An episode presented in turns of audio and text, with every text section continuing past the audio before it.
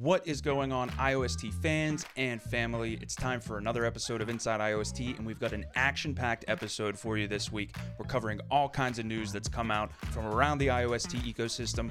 We've got news about Jimmy's secret weapon. What is it? It's called Oasis. Do we know more about it? We're going to cover it in this episode. We've got these awesome iBank X Pass cards in a partnership with Pundi X. These cool collectible cards with artwork by Cao Jun. And we're definitely going to dive into that. And maybe we might have some to give to you, but you can only know if you watch later on in the episode. And then we've got this awesome partnership with eHung. What is going on with eHung? They've got these flying automated drones. Imagine a drone that you can get in and pilot yourself and drive around. It's just crazy. There's too much to talk about, so I'm not going to waste your time. It's all coming to you right now on this episode of Inside IOST.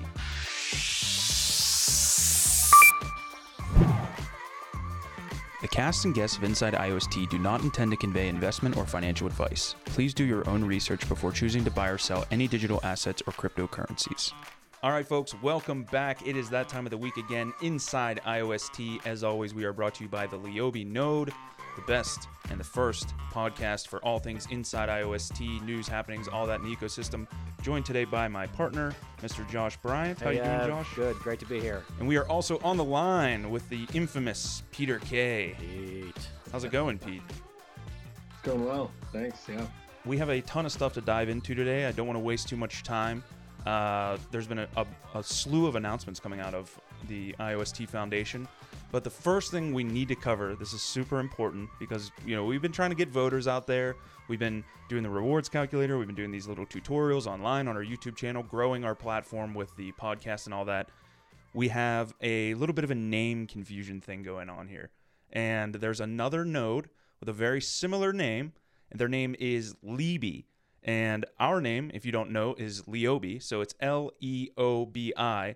Leeby is spelled L I E B I. And we've had probably, what would you guys say, maybe five to 10 people tell us that they voted for lot. Those are just the people that have told us, right? So who knows how many others have been confused. So, So, I mean, now it makes sense that they suddenly have 55 million votes. so if you are So- one of the 55 million voters for Leeby on accident, you could just be sitting there and, and you might not even know that you voted for the wrong node. so what's up with these B names? You're the Chinese guy, Evan. Yeah, what's Well, it all mean? so the reason that we came up with the name Leobi uh, is because B means coin. So you've heard of Huobi. Uh, I don't know really what their name means, but I imagine I coin is like the. I think it's like a hot coin or like like cool like like ours, and, and I think it's hot coin. Okay, that that would make sense. So Leo is actually number six in Chinese, and when you count to six, you do this with your hand. So you know, f- four, five, six, and if you're counting on one hand, you do this, which is kind of like a international universal thing for cool. So in China, it's kind of a slang term to say Leo, Leo, Leo when something's cool. So we came up with the name Leobi, like cool coin, and uh, thought it was a great name. Thought it was very unique.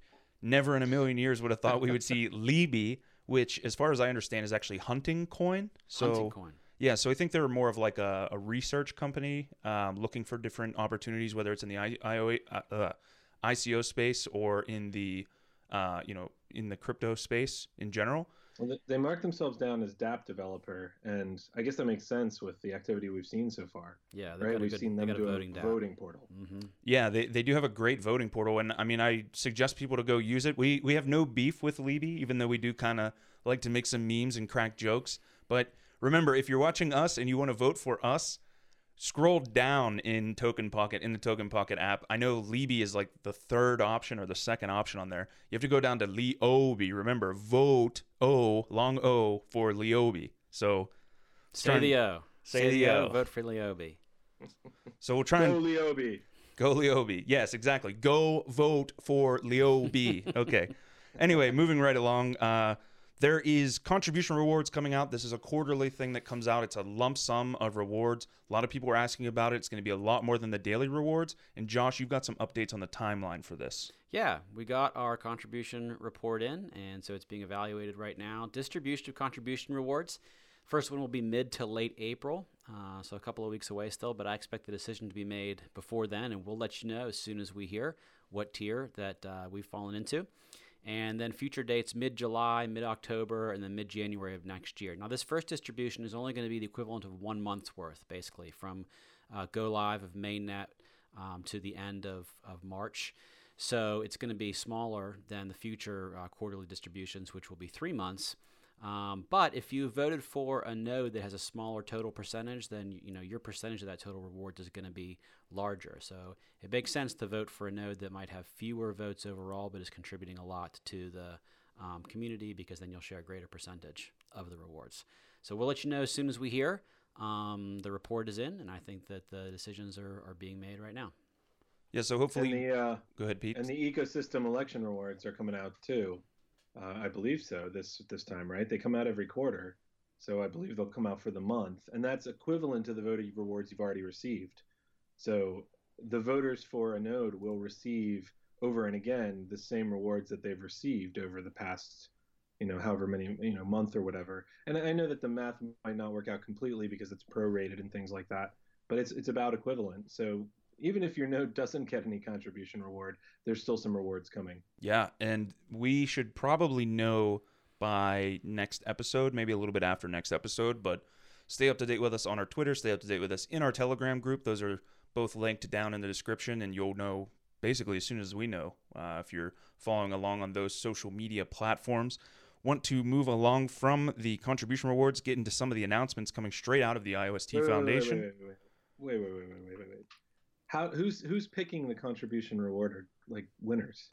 Uh, have we talked about that on well, yet? I don't right, think so. For this first time around, the foundation is going to play a big role in that. Uh, I think Ben right. from IOST put together the questionnaire. I know he was very influential in designing the contribution reward system to reward nodes that contribute a lot, even if they're they're smaller. So I think at first the foundation is going to be making the decision, but the goal long term is to decentralize that and to create voting around it so that uh, the community can decide which tiers the uh, the different nodes are falling into. But Ben did say that there would be some kind of transparency, maybe that even the reports would be available for ICAC, which is made up of the nodes, to uh, to investigate, right? So yeah. I think we should plan on bringing maybe a report on these reports. Yeah, I think that's a great idea to our listeners because everyone wants to know, you know, is, is everything going down legit? Is it shady? You know, what's what were the reasons these nodes won? Mm-hmm. I think we could put together a nice report next week or the week after, whenever this comes out.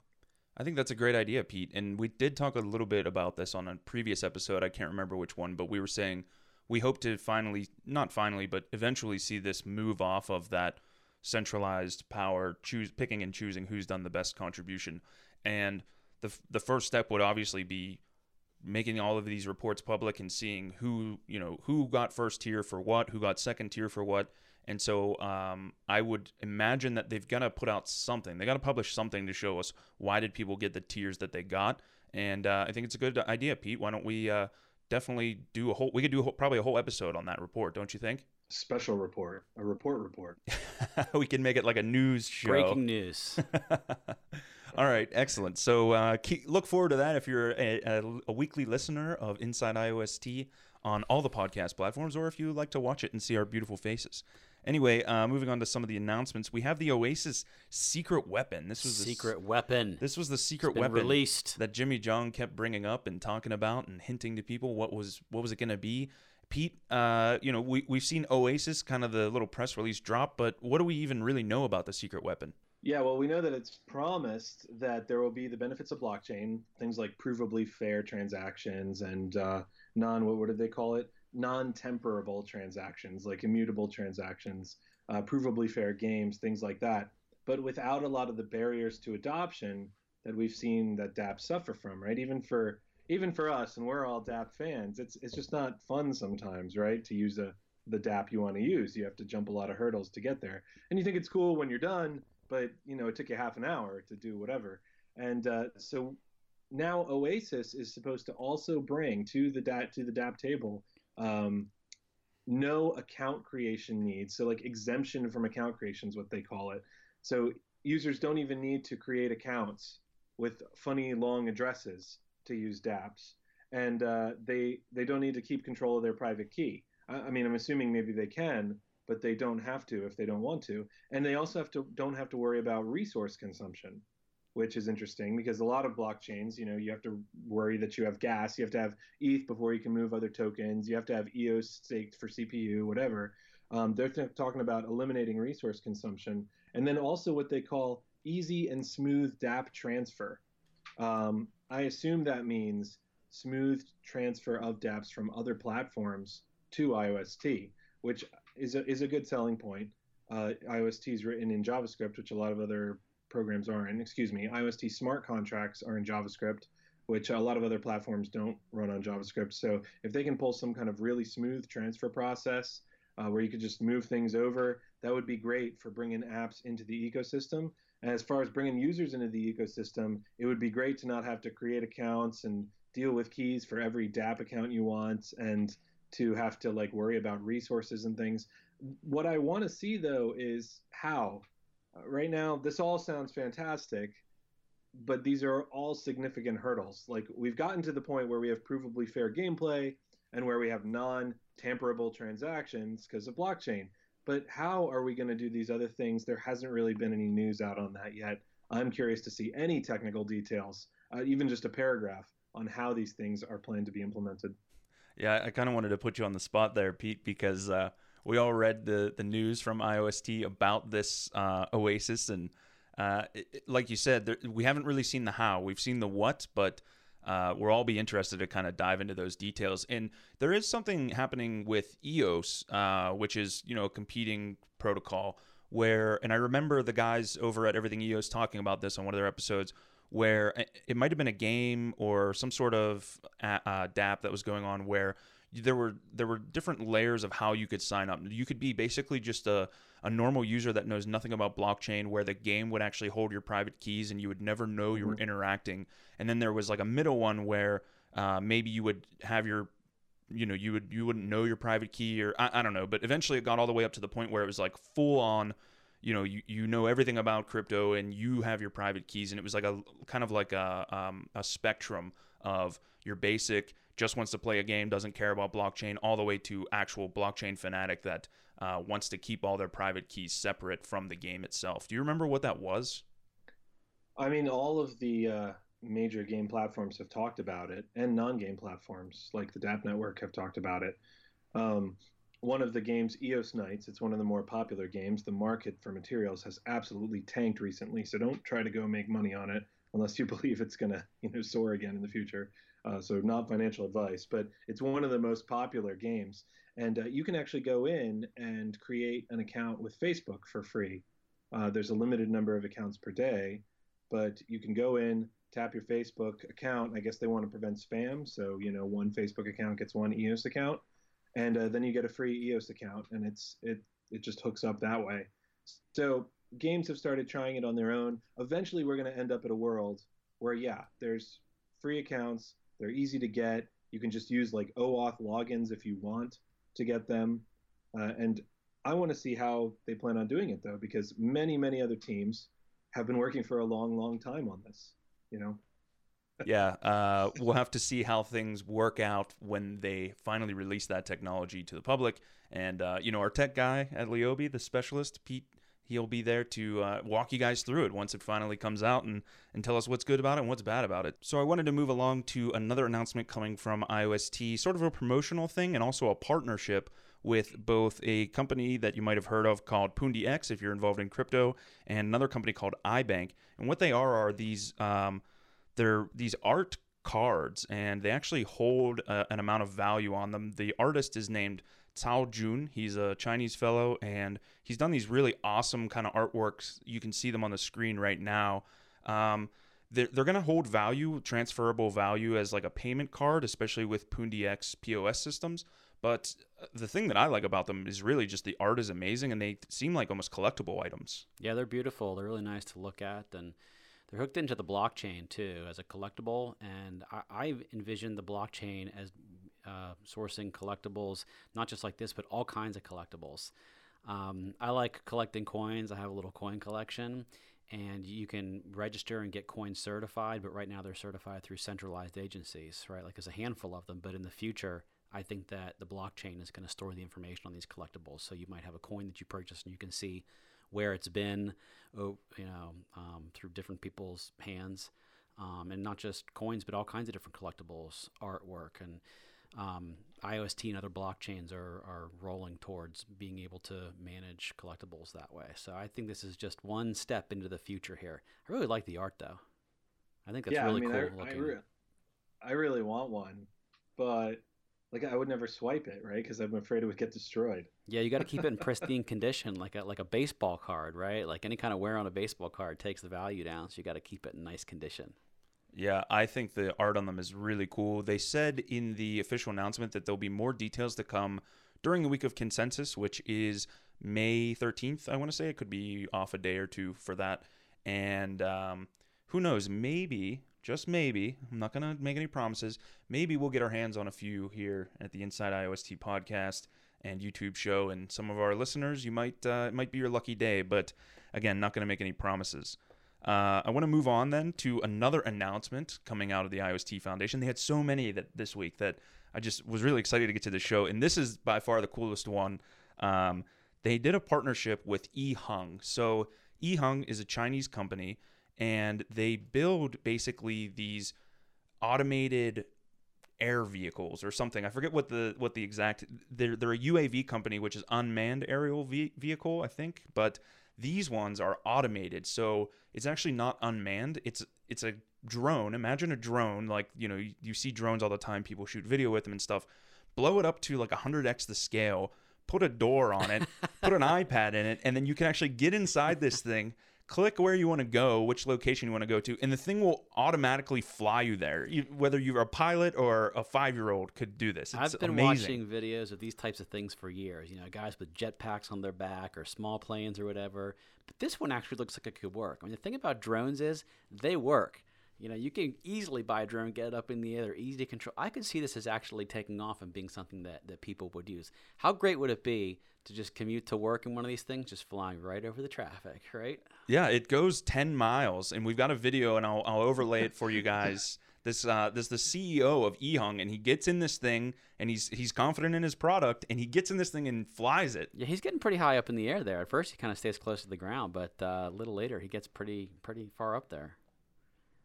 I mean, just don't give Evan the controls, or he might run into a tree. I, I don't. I, I don't think I have the video from this, but uh, that's a true story from uh, my own drone. oh man, Pete, if It's you have the video still for that, you, you- please send it to me. We'll include it. Basically, It's Tell the story. yeah, tell the story, Pete. I mean, I, I do some dangerous drone things. Like I flew off the back of that boat, if you guys remember. Oh, Josh, you weren't there. I wasn't. Uh, but I flew off the back of that boat, and the everyone was sure I was just going to lose it, but we got it back. Uh, but one time I was like, Evan, you want to try out the drone? And uh, we went outside. Evan puts the drone on the ground. He starts flying it around, and somehow it loses connectivity, even though we're like literally right there. We're like literally right next to the drone with the phone and the controller thing. And uh, when it loses connectivity, it goes back up to a safe height, returns to its home spot, wherever you know you started or wherever you set that, and then it goes back down slowly, which seems reasonable unless you're like over water or something. Well, at that moment, he was under a big tree branch. so the drone slowly starts heading up. Everyone's like, "How do I stop it? How do I stop it?" it just starts churning pine needles or whatever was on the tree. I was just like, I mean, I thought it was done. Uh, I, it, it pumped back down. I successfully grabbed it and flipped it upside down so that it stopped flying. But uh, hey, it still works. It, I think it wavers a little bit Oh, uh, okay. now. It's like scared of me. Note But, to uh, self: Do not let Evan drive the Yeah, eHung yeah. machine. yeah. Let Evan drive your e-hung machine. well, this I- thing apparently. though, like I do wonder though, like what about what about safety? Like, are you gonna have a parachute? Like, what's the what's the protocol here? You know, I was looking into it. Apparently, there's some sort of like split power where if one of the arms loses power, it'll it'll redirect the power from the other arms to it. And if any system fails, it should have enough in reserve for it to land, even if it's at its maximum height. Uh, the machine can basically wherever it's at find a, a safe spot to land and go down. But I advise anyone out there who's interested in this, go and check out uh, eHang. It's E H A N G basically, uh, just to get back on track here with IOST and what does IOST have to do with this? eHung and IOST are partnering to what seems to me like answer a, a government RFP. Uh, and the government is called this. Uh, the government agency is called the Civil Aviation Administration of China, and they're looking to deliver a secure and reliable data management system for the research and development of these uh, automated flying drones. And IOST is going to be the one that provides the data management blockchain uh, security for that. So this is like a really cool partnership. Um, I, I, don't know. I, I'm I'm excited to see what happens with this. One thing I know about China is when their government wants to invest in infrastructure and get something done, it usually gets done pretty quickly. I mean, Yeah. you look at their speed train infrastructure and uh, just how far they've come along with a lot of different stuff. They they know what they're doing when it comes to getting getting shit done. And if Ehung is watching the show and you want to bring that machine here to the States, you just let us know. Give us a call. We'll help you out. Let us know. We'll have Pete dr- ride in it and let me control it from the ground. All right, guys. Um, another really quick announcement. Jimmy Zhong, the founder, the co founder of IOST itself, he's going to be doing an AMA on the Binance Telegram channel. Uh, I can put that in the description here as well. That is going on April 11th at 3 p.m. UTC, which is 11 a.m. Eastern Standard Time if you're on Eastern Standard Time with us. And also, since last week, since last week's episode, wallets have nearly doubled. We're up to 212k. Yeah, 212,841. Yeah, IOSTABC.com upgraded their interface to their Block Explorer. You can go there and see how many wallets are out there. And I think people were watching our show and are out there registering wallet names. that might be the case. And IOST is beating Ethereum now in transactions.